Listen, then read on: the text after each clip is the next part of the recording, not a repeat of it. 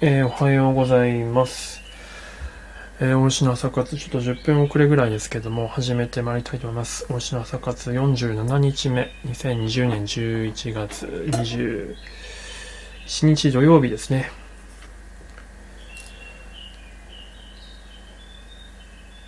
で、今日は、ちょっと今日はフィルムスタディがお休みしてですね、と、アニメの絵コンテをどう描いてるのかみたいな話をちょっと外国の方向けにやってみようかなとか思っている中で、まあ先人たちのやつをちょっと調べつつ、自分はどういうのをやったらいいかっていうのをちょっとブレストというか、まあ、一人ブレストをしてみようと思います。で、ちょっとこれから Twitter にシェアします。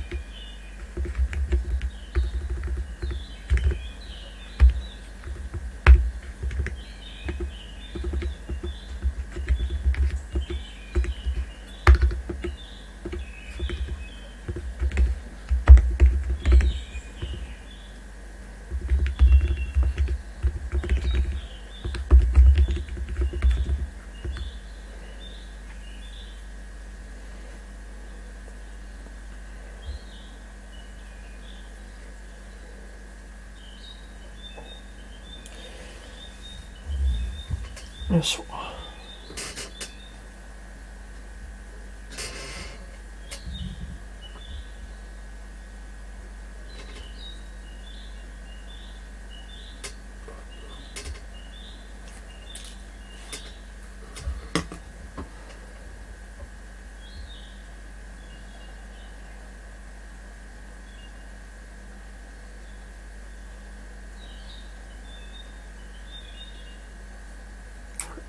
しょ。すごく画面がちらつく。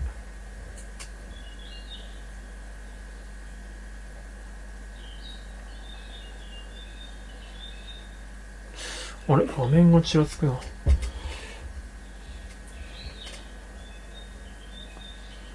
あれ？これは見え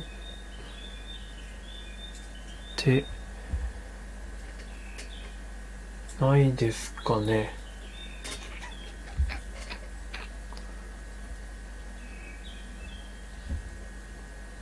うーん。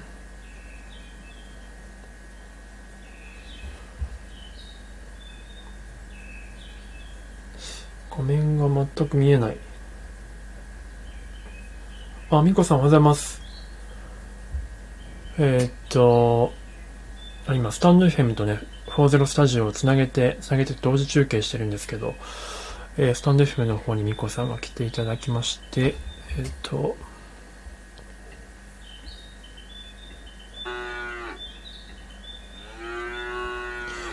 you aren't working on the film study this morning? Yes,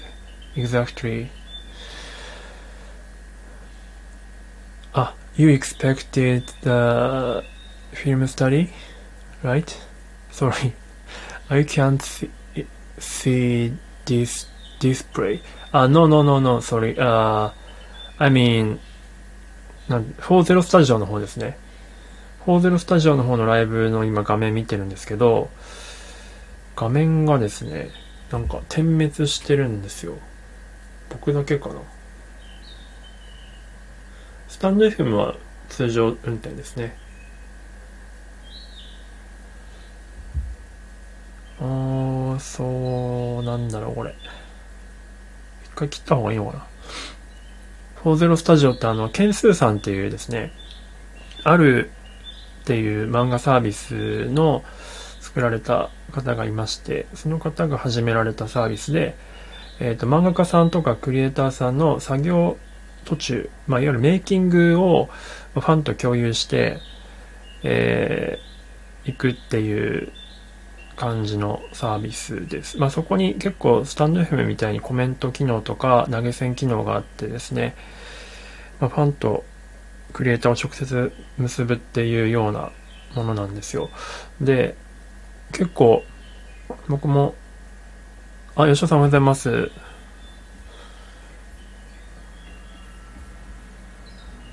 ダメだ。40スタジオ、一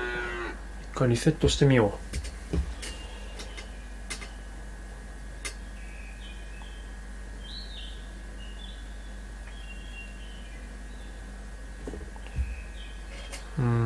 画面の画面がちらついていた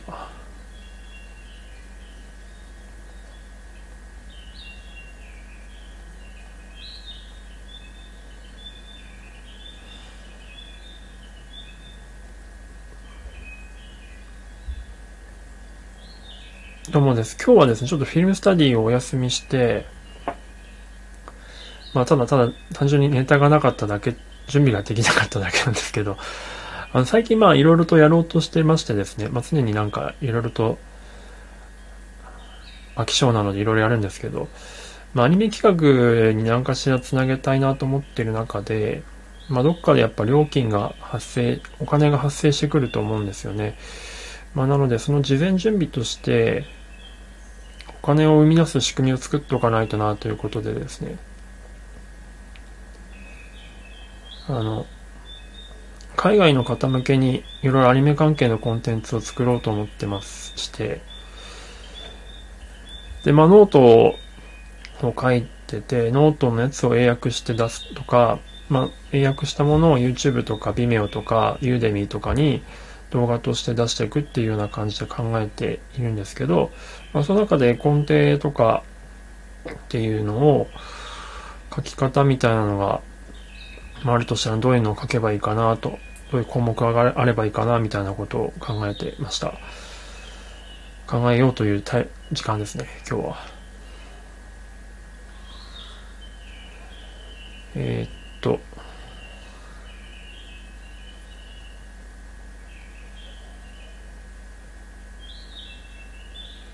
毎朝8時か、ちょっと今、40スタジオの方、始め直してます。今日は、みこさんは、家事、落ち着きましたか？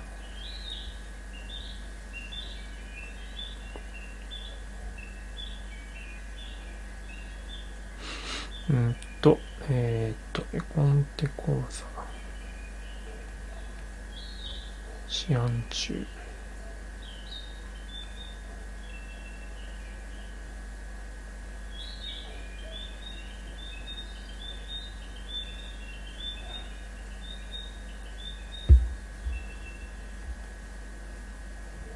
日目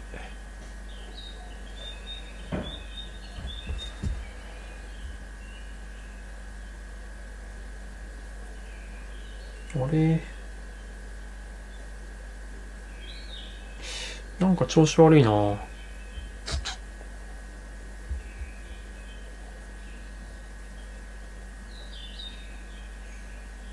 うやり直しかようん Yeah, you were talking about the plan. Yes, Vimeo, not, etc. Yes, exactly.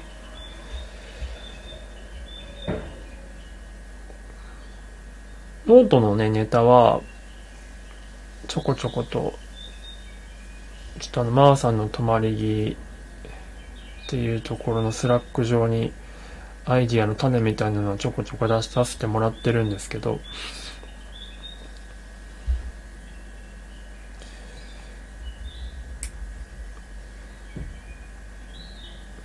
コンテこう、絵コンテってでもまあそんな、そんなに需要は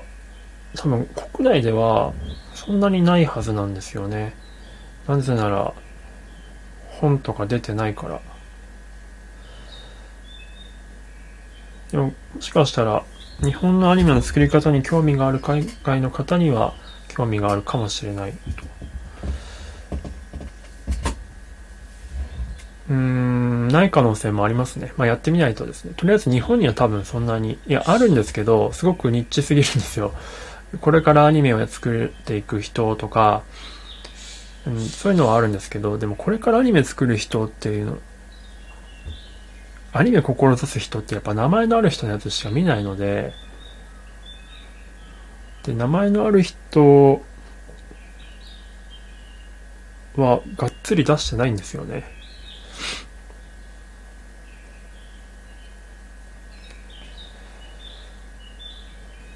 えー、っと、朝活3日目。まあ、なかったらなかったで、なかったんだってことがわかるので、まあいいかなと。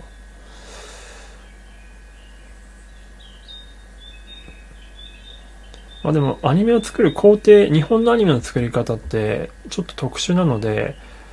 その日本のアニメ自体はすごく人気が高いから、そういったアニメがどういうような工程で作られてるかっていうこと自体には結構興味ある方多いんですよ。僕が、あの、あの直接聞く限り、インストラクターの方とかに聞くか、チューターの方に聞く限りでは。うん。まあ、なのでやる価値はあるんじゃないかなと思ってます。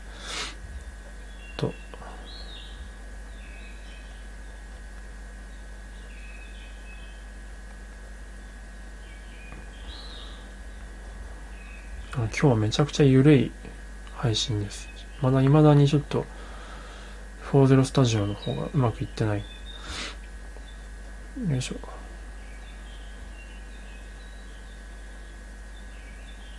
来た来た。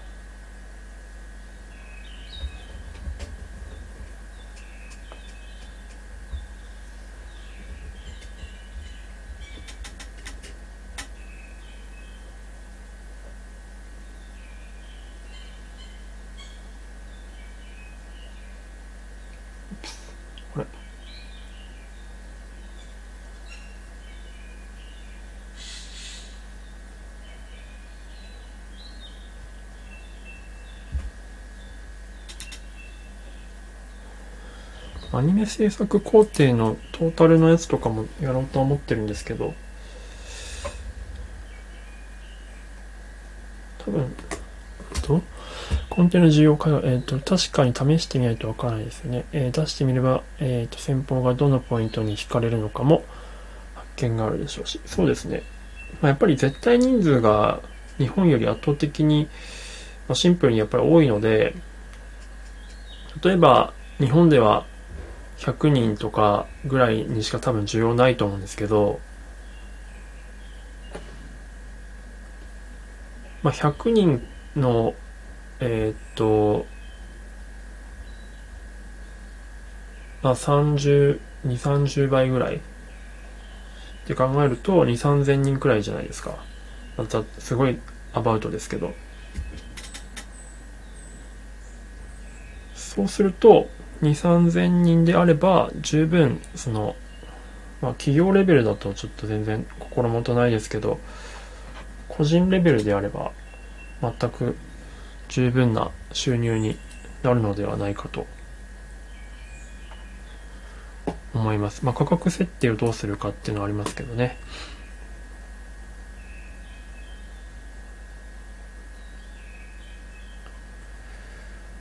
そして、セロスタジオを始めたものの、よし。さて、じゃあまずは周りの人たちはどういうものをやっていたかというのをまず調べるリサーチからリサーチからやるなよって話ですけど、リサーチやっとけよって話ですけど、英語では市場が大きいですよね。アジアからアフリカまで、オンラインならどこでも。そうですね。うんうん。まあ、あの、何人かにアドバイスいただいたのは、結構スペイン語圏が大きいんじゃないかなっていう風な話を聞きましたね。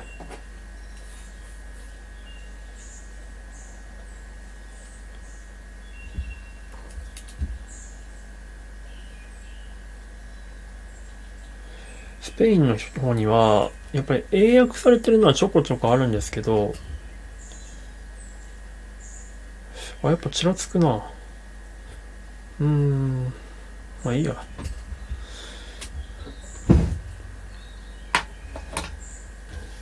でもスペイン語圏の人、まあ、特に南米とかは結構アニメファンが多いので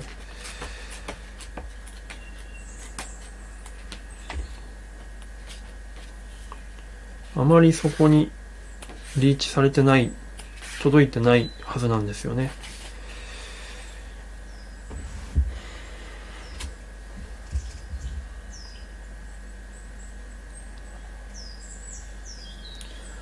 とは最近、サウジアラビアとか中東の国も力を、その、まあ、石油が限界来てるので、コンテンツ作ろうっていう流れになってて、結構サウジアラビアとかがアニメーションに力入れ始めてるんですよ。なので、アラビア語も視野に入れたいと思ってるんですけど、もちろん中国語もですね。そしたらまあかなりのところキャパれるのかなと。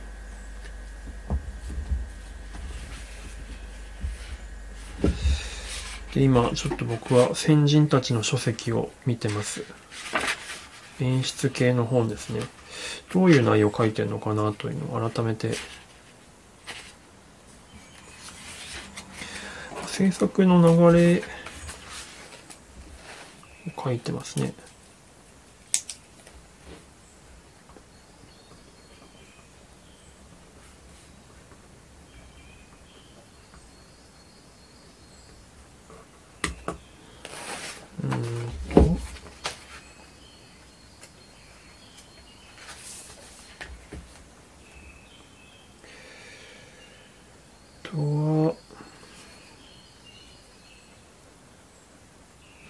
うんうん。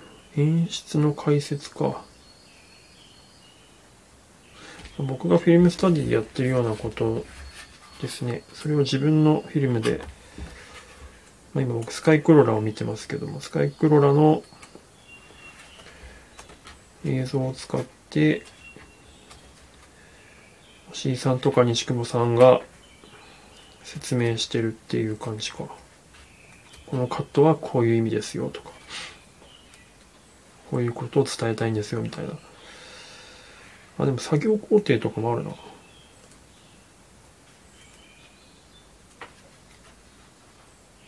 うん。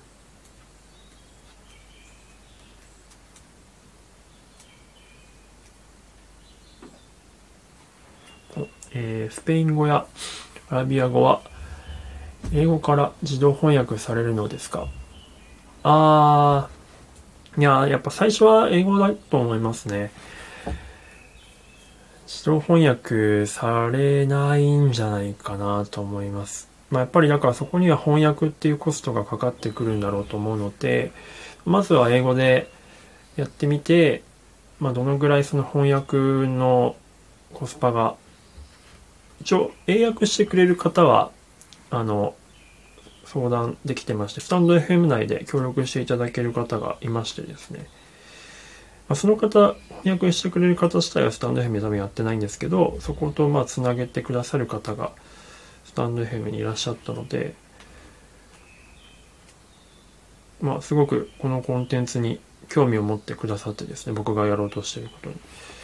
まあ、なので、翻訳家さんとつなげてくださるとありがたいお言葉をいただいたので、僕はコンテンツをどう作っていくかというところでその翻訳とかに慣れてきたら、まあ、今は結構翻訳ソフトもね TPL とかすごく優秀なソフトがあるのでもしかしたらいずれ自分でやるかもしれないですしえっ、ー、とまあ売り上げが仮にそれなりに出たら外注した方が早いと思うんで外注を続けていこうかなとか思います。で、外注に見合わないのであれば、まあ DeepL に翻訳させて、それをもとにちょこちょこと手直しを自分でしたりとか、まあインストラクターさんにアドバイスもらったりとか、する感じですかね。やっぱ日本ではもう僕はちょっと多分勝負できないんですよ。やっぱ日本のクリエイターの人たち、すごい人たちがたくさんいるので。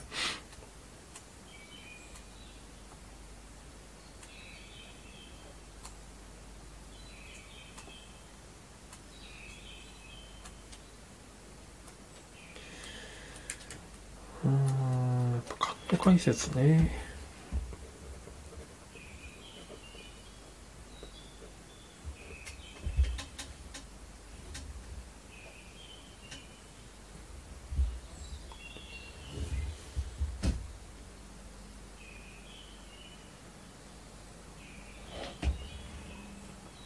そうですね。まあ、あとは、やっぱその字数によって単価が決まってくるので、えー、翻訳してもらう。まあ、どのぐらいの近づかですね。で、それを、うんと、まあ、多角的に同じ何回、コンテンツごとに、例えば僕が考えたのは Vimeo と YouTube と、えっ、ー、と、ノートと、あとは英語のブログ記事的な意味で言うと Medium とか、と、まあ、あとは、Vimeo とかで、だんだん、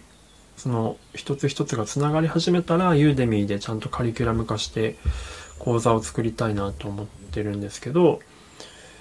まあそういったところでね、それぞれ別々の英訳を頼んじゃってると結構大変なので、まあ、ノートのやつをまずはベースにして英訳してもらって、で、それをまあ読み上げる形とかっていう感じで YouTube とか Vimeo は対応していこうかなと思ってます。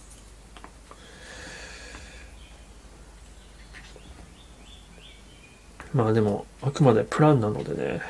ちょっとどうなっていくかわかんないですけどね。あ、全然ダメじゃんってなったら、可能性も全然あります。一人だけ、あの、ロンドンのアニメーターの方が僕とやろうとしてることと非常に近いものをやってまして、ロンドンのアニメ、その方がですね、うんと、オンラインスクールとかも持ってらっしゃるんですよね。なので、まあ、その人がロールモデルかなとは思うんですけど、あそこまでのクオリティは出せないので、まあ、あれはあくまでアニメーター目線で動きの解説とかということがメインだったので、まあ、僕はレイアウトとかもうちょっと演出寄りの感じの日本のなんて言うんでしょうねドメスティックな部分を入れつつやっていくのがいいかなと思ってます。あれ、ドメスティックって使い方合ってるかなこれ。そう、ロールモデルが、いや、この人やんと思って、なん、なんでしたっけね？名前が、YouTube でフォローしたんですけど、でもその人ね、すごく、コンテンツが、まあ、めちゃくちゃ素晴らしいんですけど、もう、あの、映像をもろ使っちゃってるんですよ、元の。例えば、進撃の巨人とか、ナルトとか、えっ、ー、と、デモンス、えっ、ー、と、デモンスレイヤー、鬼滅の刃とか、さすがにそれはできないので、あんまあんだけ使うのはちょっとね、まあ引用のレベル、その、えっ、と、何でしたっけ、海外の方の権利の感覚って、フリー、引用レベルなら、えっと、大丈夫だよみたいな、なんだっけ、フェアユースか、の考え方だから、あれなんでしょうけど、さすがに、なんて人だっけな？ハワード、ビム、ハワード、ビム、ビムシャルスト。すいません、ちょっと読み方がわからないんですけど、でもすごくイギリス人っぽい、ドイツ、ドイツっぽい感じの名字だな。そうですね、日本っぽさを海外に出していくっていう感じですね。日本の中ではなかなかそれはもう通用しなくなってますけど、海外に行けば日本っぽさっていうのは、まあ、強みになるはずと信じてますので、今のとこ。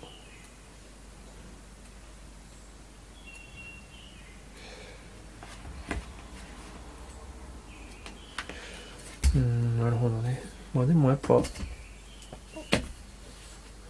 みんなあれだな。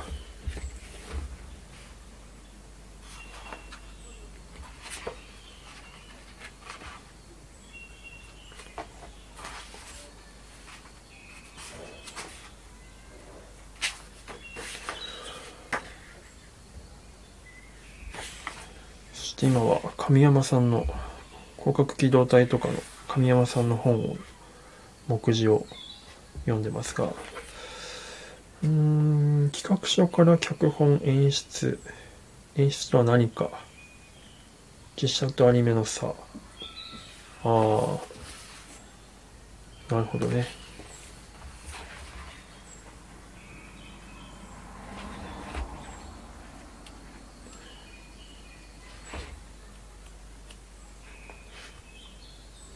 まあ、こういう本の要約みたいな感じでもいいかなと思ってるんですけどね。YouTube コンテンツ的には。本の要約の本の要約は結構重要あるじゃないですか。にまあ、少なくとも日本では。でそれを海外に向けて日本の書籍専門書的なものを要約して出していけば聞いてくれるんじゃないかなとか思ったりしてるんですけどね。どうなんでしょうね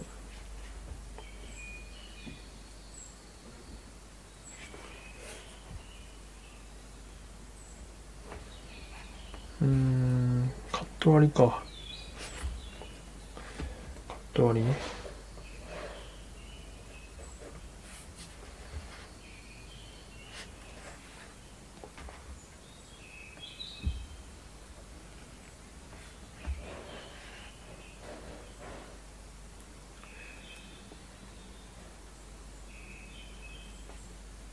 しかしこれ久しぶりにこの本開いたな。買ったのいつだろう？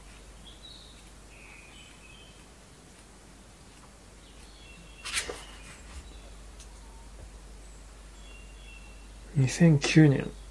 ああ、ここで藤津さんもいるんだ。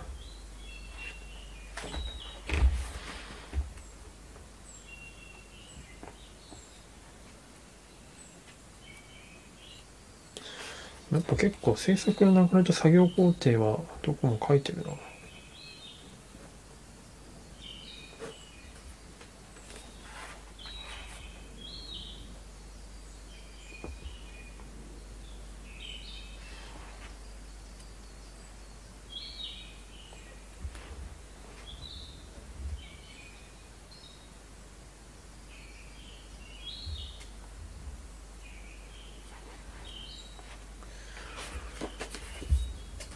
と、あとは、富野さんをちょっっと見てみますか。富野さんはガンダムの監督ですね。富野さん映像の原則って本を出していて、これは結構いろんな人に業界内で読まれてる。僕ももちろん何回か読み直しましたね、これは。映像の、うん、うん、うん、うん。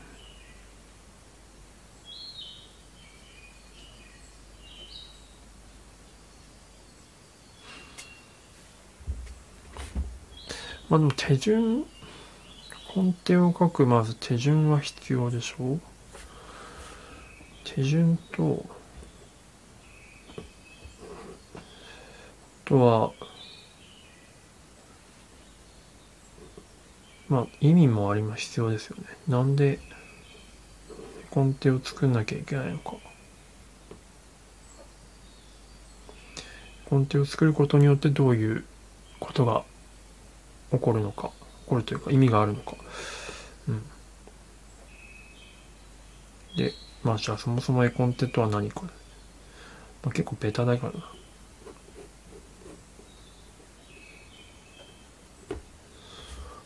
うん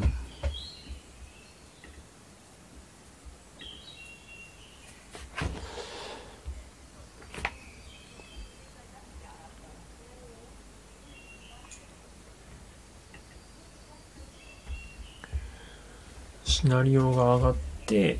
でシナリオ上がったらそのシナリオに対してサムネイルでバーッとイメージラフを書いていってでまあ聖書ラフ大ラフからラフそして聖書に入っていくみたいな感じか。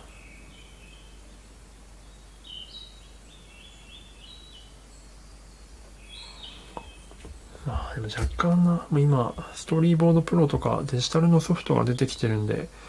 こういう紙のスクリプト台本というか、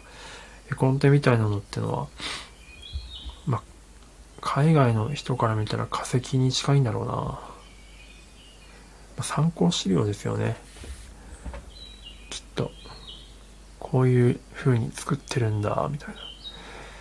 実際これの通りに、これを覚えて、アニメを作っていこうってはならないだろうな。ってことは、そういうふうなことにむしろ特化していけばいいのかな。資料、資料としての価値を高める中身にすればいいのか。実動よりかは。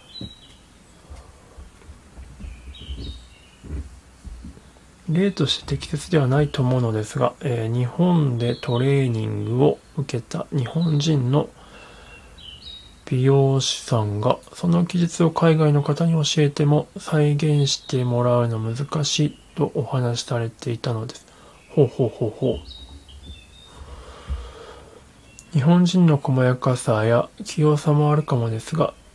の視点というか、根拠というか、流れというか、そのコンテクストみたいな感じですかね。あ、そこの、じゃあむしろ、そこにある、いわゆるニュアンス的な部分というか、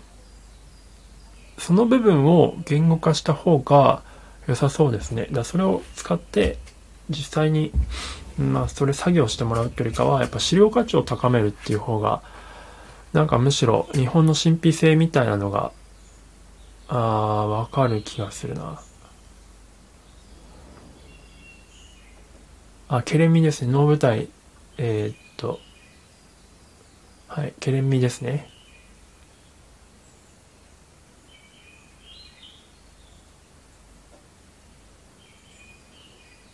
うんうんうん。あ、2期。2期登場。おはようございます。おはう。今日の挨拶はおはうと見た。おはうかざますか。おはうだ。当たった。おはうだった。そう、化石の中にも何かあるかも。日本アニメの強み。そうだ、多分、そっちかな。あ、それだな。えっと、歴史から紐解いていった方が良さそうっすね。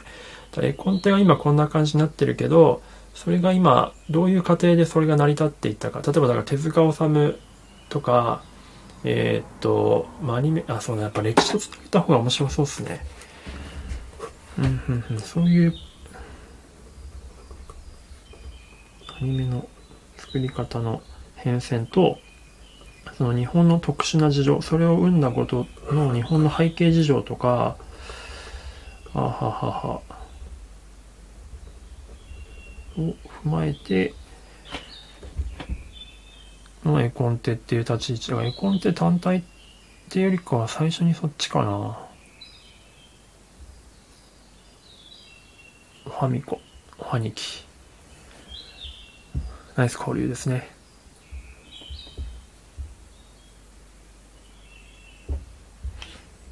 うんうん。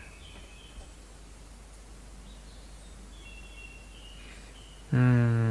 ん、そうですね。なんか、資料価値と、その、日本人特有の、その、ニュアンス的な部分を生んだ背景を説明した方が、ジャパニーズアニメーションの感じが伝わりそうだな。そうなんですよね、確かに、みこさん。そうそう。基本ね、そう、日本の方がむしろ遅れて入ってきますからね。新しい技術。もう今は、だって、ハリウッドとかピクサー、ピクサーじゃないのかな。ハリウッドの方とかもうなんか仮想スタジオとか作っちゃってて、オンラインだけど一緒にその場で仕事してるみたいな感覚でムービーチェックしたりとかできちゃうようなシステムが出来上がってますもんね。でも日本はそこに行くのにまだまだかかりそうですね。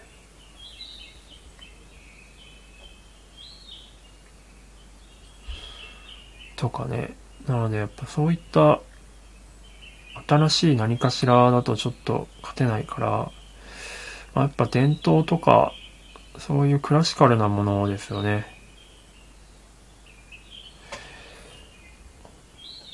うーん。どね。コンテクストってやつですね。コンテクストを理解したいって需要は結構ありそうだよな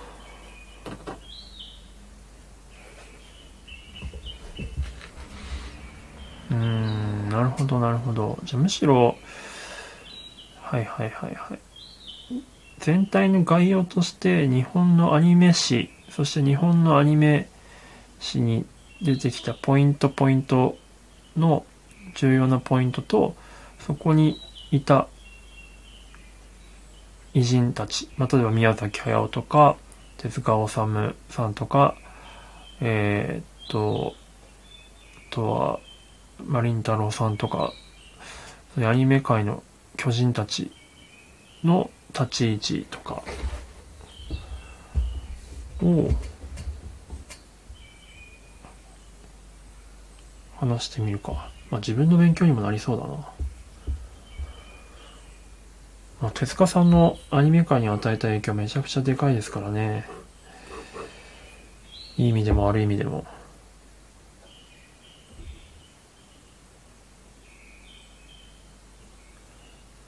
それだ、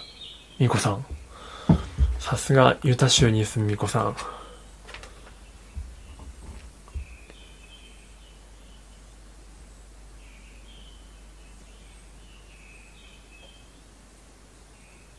えー、コンテクストというかバックグラウンドがあることで、えー、作品に深みが出る。そういうことですよね。あ、コンテクストとバックグラウンドって意味的に違うんですかね？なんか自分の似たような意味で使っちゃってましたけど、英語で喋るとき。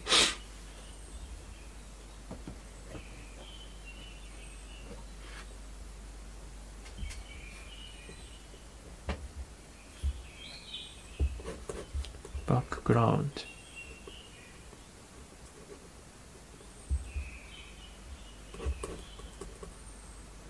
ていうか、大丈夫ですか？歌詞やってるんじゃないですか、ひょっとして。だとしたら、あの、無理にコメントは大丈夫ですよ。私は正確に まあでも、同じ、同じっていうか、その、まあそういう意味、多分、あの、言わんとしてることは多分、あの、共有できてると思うんで、わかりました。なるほど、なるほど。うんうん。いいですね。なるほどですね。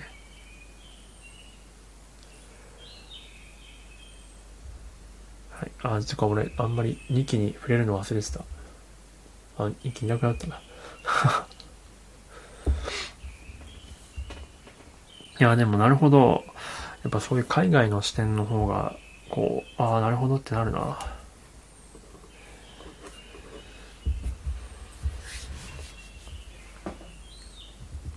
あとはストーリーの作り方とかに興味あるらしいので、まあその辺はその辺で、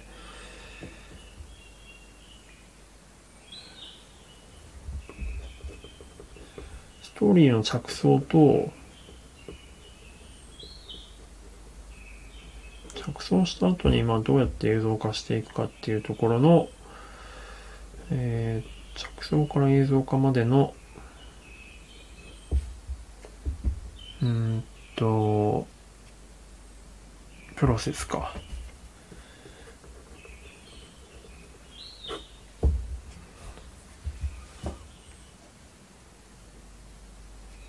ミキさんはもういないです。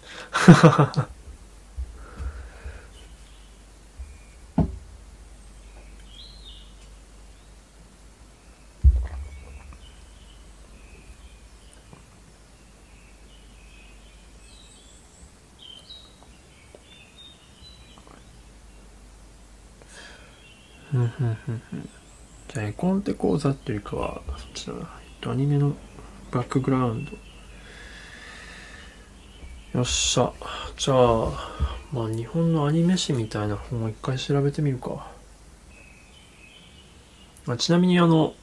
残っていただいてるので、せっかくなので、ちょっと皆さんにですね、お二人に、吉尾さんもいるかな？に、あの、これで、ね、コメントしなくていいんですけど、あの、豆知識というか、どやれる話を、明日からどやれる話を一個だけしていきますね。まあ知ってる可能性もあるんですけど、手塚治虫さんが日本のアニメ界に与えた影響っていうのをちょっと小話としてしてみようと思います。まあ賛否両論あるんですけれども、あの、日本のアニメの黎明期の時に手塚治虫さんはすごく重要な立ち位置を果たしまして、何かっていうと、今の日本のアニメの、えっと、ビジネスモデルというか、日本の料金体系です。アニメの料金体系と作り方を、え、いい意味でも悪い意味でも確立させたんですよ。手塚治虫さんが。もともとアニメっていうのは、あの、ディズニーの方で、えっ、ー、と、作られて、まあ、もしかしたら統合とかあったかもしれないですけど、まあ、メインの、いわゆる世界に通ずるようなコンテンツとしてのアニメっていうのは、プロダクションレベルでのアニメっていうのは、初めて作ったのはディズニーなんですね。で、ディズニーの、えっと、アニメを日本で作ろうって言って、まあ、東洋のディズニーっていうのを目指したのが、まあ、東映アニメーション、東映動画ですね。昔東映動画。えっと、まあ、もし詳しく知りたいければですね、夏空っていうあの、この間 NHK の連ドラが2年、1、2年前にやってたと思うんですけど、広瀬すずさんの。あそこでまあ結構詳しく書かれてるので、もしよければ見ていただきたいんですが、まあ、トイのディズニーとして、えっと、まあ、ディズニーみたいなの作ろうってなってったんですけど、やっぱりですね、予算が、まあ、当時の東映はすごく映画が強くてお金はあったんですけど、やっぱそれでもハリウッドの予算ではなかなかこう作れないと。で、まなので長編、テレビシリーズは作れないので長編アニメしか作れなかったんですね。毎週毎週その一本一本作っていくってことがまあなかなか難しかったので、まあ一年間に一本みたいな感じで白蛇伝とかっていうようなすごいあの白黒のフィルムですけど、えー、まあ一年間に一本ぐらい作っていくっていうような感じをずっとやってて、で、その中で手塚治虫さんが、あ、カカさん、あ、ありがとうございます。あ、どうもどうも。あ、今ちょっと40スタジオの方にカッカさんが来ていただきました。ありがとうございます。カッカさん、今、おはようございます。ありがとうございます。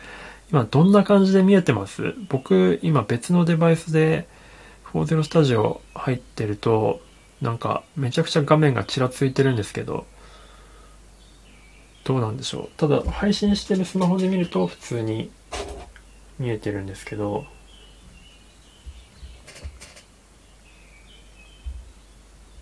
普通に見えてます。あなるほど。あならよかった。じゃあ僕のスマホだけがおかしいのか。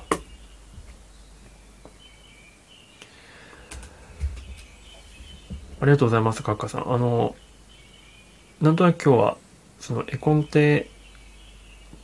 講座みたいなの始めようと思って、それでちょっと今アイデアをひねり出してたところ、全然違う形に今行き着いて、人、それが一段落。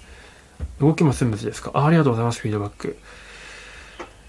それが一段落したので、あの、こば、あの、聞いていただいたお礼として、お礼になるかわかんないですけど、あの、手塚治虫さん、アニメ、日本のアニメ界にのに、えっ、と、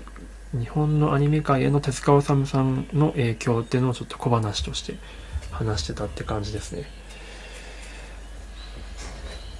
いつもはフィルムスタディってやって映像分析してるんですけど、今日はちょっとそんな感じでやってました。ちょっとまだ、やっぱ、フォーゼロスタジオさんのやつはまだアプリ化してないので、ちょっとまだ、でもかなりスタンド FM っぽいですよね、これ。UI とか含めて。だから、ケンスーさんがスタンド FM でチャンネル持ってるからってのもあるんでしょうけど。ね。だってもう、プレゼントのあの、なんか食べ物とかのアイコンとかのやつでやるとかも完全にスタンド FM とかだし、コメントの送信の配置とかも、ハートとかの機能もね、完全にスタンド FM だなと思ってますね。はい。あ、失礼しました。で、えっと、あすいませんね、みこさんと吉尾さん。えっと、どこまで行ったっけ？あ、そうそう。それで、えっと、予算が高くて、テレビシリーズで作っていく、毎週1本1本作っていくっていうのは、まあ、体力的にも、お金的にもなかなかきついという状況の中で出てきたのが、静川治さんですと。手塚さんは東映アニメーションの人ではないんですね。で、ご自身で手塚プロっていうのを持ってて、手塚プロが、えっ、ー、と、超破格と、えっ、ー、と、まあ、持ち前のですね、えー、漫画界で鍛えたその、もう、ま、もう24時間働きます精神によって、えっ、と、価格破壊を起こしまして、えっ、と、とんでもない安い単価でテレビシリーズ、まあ、アトムかな？を作るっていう仕事を受けたんですよ。手塚プロで。で、そこによ、その段階で、ある程度今のアニメ業界の料金基準と制作ペースっていうのが決まったんですよ。週1本で、えっ、と、すごく安い単価で、えっ、と、アニメを作れるというのが出来上がってしまったんですよね。で、まあ、そこで生まれたのが、うんと、まあ、ディズニーは、毎、えっ、と、1秒24フレームって言って、1秒の中の中24個絵があるんですけど、ディズニーの昔の。24フレーム毎回1フレームごとに動いてる、まあ、フルコマっていうものがあるんですけど、フルコマ絵描いてるとシンプルに例えば1秒の絵を描くとしたら24枚の絵が必要じゃないですか。で、24枚の絵を描くのは結構やっぱりそのしんどいということで、手塚治虫さんが、うんと、編み出した技がですね、えー、3コマに1枚動かす。いわゆるリミテッドアニメーションというのを開発したんですね。まあ、それによって絵を描く枚数が24枚から8枚になるので、えっ、ー、と、まあ、書く労力が減るっていうことと、あとま予算も抑えられる。やっぱ枚数かかるごとに予算がかかるので、予算をの愛にはめるために、え枚数を抑えて、ペースを上げてっていう、まあ、すごいウルトラシーな技を発明したんですよ、当時。まあ、なので、それによってアニメの大量生産が可能になってしまったんですが、可能になったんですけど、まあ、それが基準になってしまったので、まあ、今のその日本のアニメの、うんと、クリエイターに対しての、えー、っと、料金がすごく安いっていうのと、まあ、あと制作スペースが、まあ、制作スケジュールがすごく短いっていうようなベースができてしまったという、まあ、功罪、まあ、手塚治虫さんの功罪という話は結構有名で、業界内でよく賛否両論巻き起こるんですけども、まあ、そんなお話ですね。まあ、手塚さんは本当に、まあ、偉大な方ではありますけれども、偉大すぎるがゆえに、そういうような影響もあったと。なので、僕らはその、手塚さんの影響下のもとで、まあ、50年後、60年後経ちましたけども、アニメを作ってるというような感じなんですね。まあでもそれがやっぱさすがに今限界に来てるんで変えていかなきゃっていうような流れに今なってきてるというような感じです。まあでも多分こういうようなコンテクストですよね。背景とかをもうちょっと解像度高くしてちゃんとうまく言語化してやればなんか外国のファンの方は面白がってくれそうですけどね。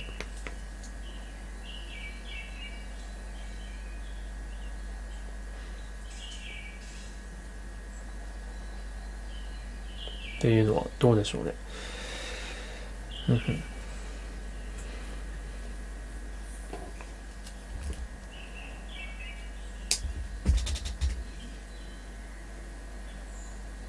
いつの間にか結構な何人かの方が40スタジオを見に来ていただいていたな。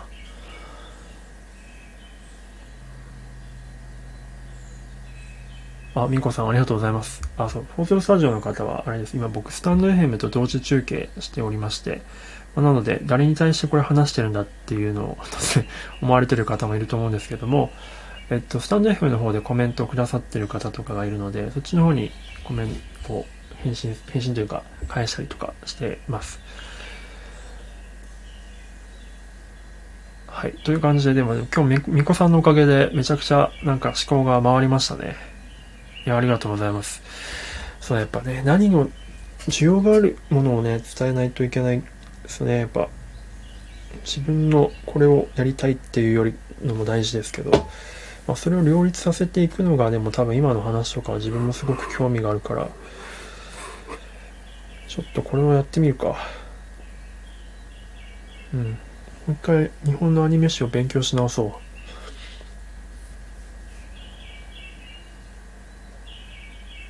う。もうコンテンツが揃ってきたら、えー、そこに対して、えー、質問も、そうですよね、きっと。そうそうそう。そうしたら、そこを深めていけますよね。そうですね。うんうん。多分、いわゆるその、ご存知ないかもしれないです。岡田敏夫さんとかっていう、まあ、アニメ評論家というか、アニメ評論家って言っていいのかな、人は。まあ、オタキングっていう通称で、まあ、アニメ業界の、アニメ解説とかの、まあ、超重鎮がいらっしゃるんですけど、まあ、多分、あの、日本語ならあの人にこういう系の話は多分叶う人はいないんですが、まあ、英語でね、英語とか外国語で発信してる人いないので、まあちょっとやってみたいですね。で、その中で自分がクリエイターとして、そこ、今、現状、現場にいるっていうような目線をちょっと盛り込んでいければ、まあ独自の視点にはなりそうですよね。岡田さんはあくまで外の人なので。あ、あなんか、ちょっと見えてきた気がするぞ。道は長そうですけどね。あ、グッドラック。あ、やっぱりやるんですね、この、なんていうんですか、あの、クロスフィンガー。昨日僕も、英語の先生に教えてもらいました。あ、え、マジっすか、カッカさん。しかもアイコン変わってるし あ、今あの、ミコさんの、カッカさんがあの、40スタジオの方で僕にスイカをくれました。スイカは何なんだろうな。テスト。ありがとうございます。スイカと、なんだろう。フルーツ系かな？フルーツ盛り合わせみたいな。いちごと。こんな風に表示されるんですね。ありがとうございます。やった。僕、スタンド FM でもまだ未だに、あの、キャンディーとかもらったことないんですよ。あ、これが初めてですね。やった。ありがとうございます。カッカさんもあれですか ?40 スタジオで、なんか、これから、やられていくんですか？昨日見た感じだと、あの、これ内緒かもしれないですけど、東京トイボックスって漫画あるじゃないですか。東京トイボックスの漫画家さんの梅さんって方が、まだ、これ、あんま言っちゃいけないのか、あの、まだ、その、公開する前の、さ、あの、漫画になる前のネームというか、ネームの清書みたいなのを、あの、Mac の画面、Photoshop の画面を映してやってました。もちろんアーカイブにはね、残さないって言ってましたけど、しかもなんかその編集者とかの了解取らずにやってるって言ってましたね。あ、すごいこの状況と思って昨日ちらっと見てました。さすがに僕は放送前の話数の絵コンテを晒すことはできないので、まあ、僕はやらないですけど、まあ、なんかそういったところのルールがまだドキドキ感がなんか、なんて言うんでしょうね。まあ、無法地帯だった時のスタンド FM、まあ3月、4月、5月ぐらいの雰囲気にすごく似てるなと思いましたね。フォーゼのスタジオ。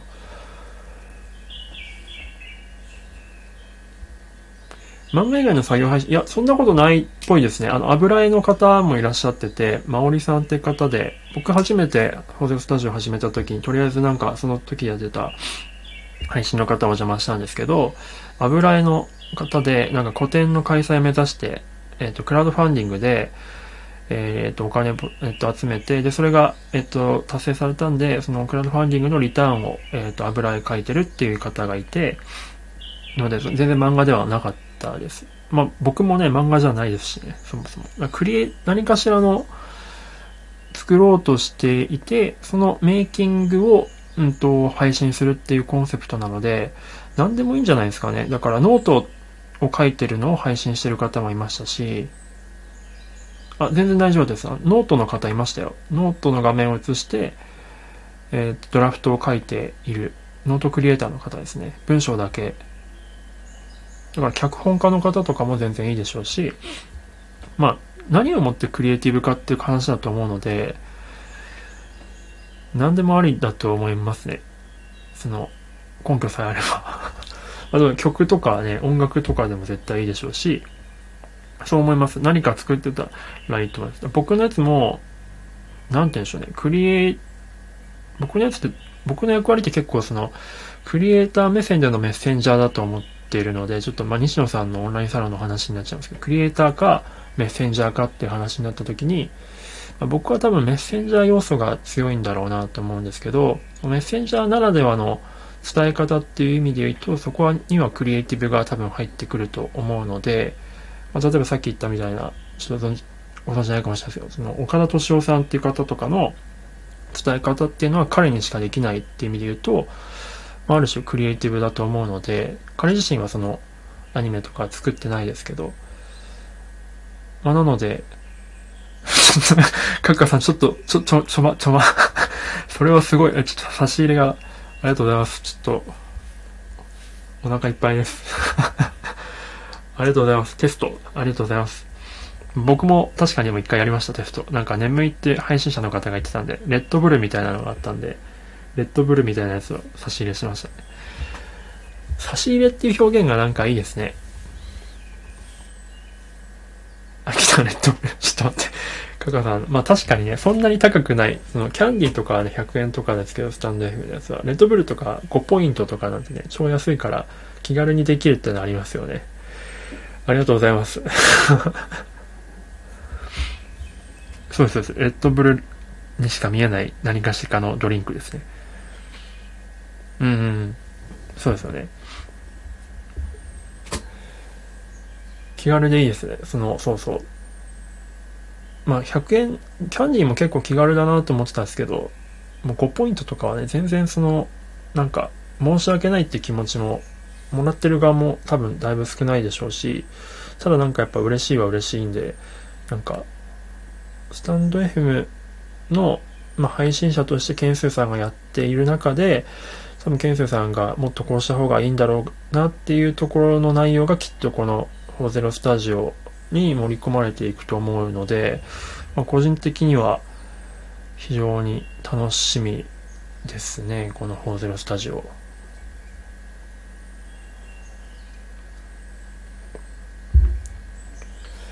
まあでも今本当に、なんて言うんでしょうね。さ、かなへいさんとか、さっき言った東京トイボックスの漫画家さんとか、ちょっと、すごすぎる人が自分のコンテンツの作業風景出してるんで、ちょっと、希少価値が高すぎると思って若干引いてましたけどね。まあでもそういう人じゃない人とかでも普通にやってるので、あの、誰でもやっていいと思ってます。結構利用規約見てもそんなに禁止事項大したことなかったんで、やったもん勝ちかなと思ってます。多分スタンド FM と一緒で、まずはとりあえずその、まあ、人数増やしていくところを結構重要視すると思うので、あんまりその、なんか禁止事項に関してもそんなにうるさく言ってこないんじゃないかなと、個人的には思ってます。あとはま良識の範囲でそれを守っていくかどうかですね。おえー、っと、ヒカルさんスタンド FM の方でありがとうございます。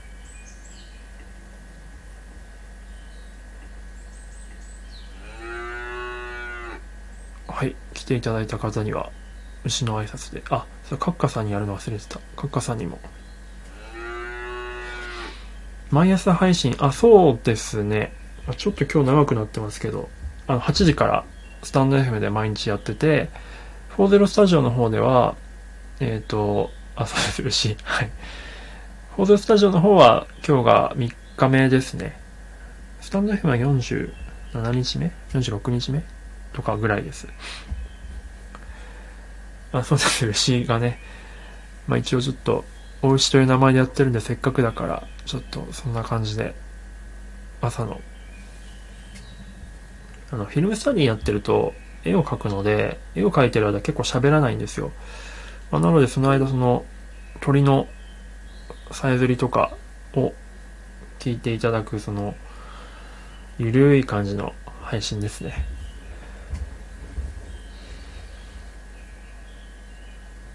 い、という感じで、いやいやいや、なんか楽しかったな。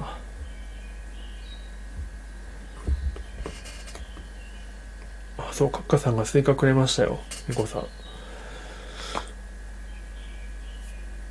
いや、じゃあ、カッカさんもぜひ始められた時は、僕も行きます。なんか通知機能がまだそんなにアプリじゃないので、直接来なそうなので、もし、なんかツイッターとかでお知らせいただければ、聞きに、聞きに行きますというか、見に行きますね。ああ、よかったです。ありがとうございます。まあ、という感じで、ちょっと日本のアニメ史をもう一回勉強して、それを一般の方とか海外の方に受けるような感じでアウトプットしていくというのを、えー、みこさんのアドバイスにより編み出しました。みこさん、ありがとうございます。Thank you so much. Thank you for your advice. ということで、今日もちょっと長くなってしまいましたが。お、Have a lovely day. You too. えっと、sleep tight and, なんだっけ？night night は子供向けでしたよね。いい夢を見てください。ユタ州に住んでますからね。今夜でしょうから。あとは、多分吉尾さんがきっと、ながら聞きをしてくださってると思うので、吉尾さんも素敵な一日をお過ごしください。カカさんも本当にありがとうございました。どうもありがとうございます。ではでは、カカさんぜひ、あの、僕も応援しておりますので、これからもよろしくお願いいたします。ではでは、皆さん素敵な一日をお過ごしください。それでは、よいしょ。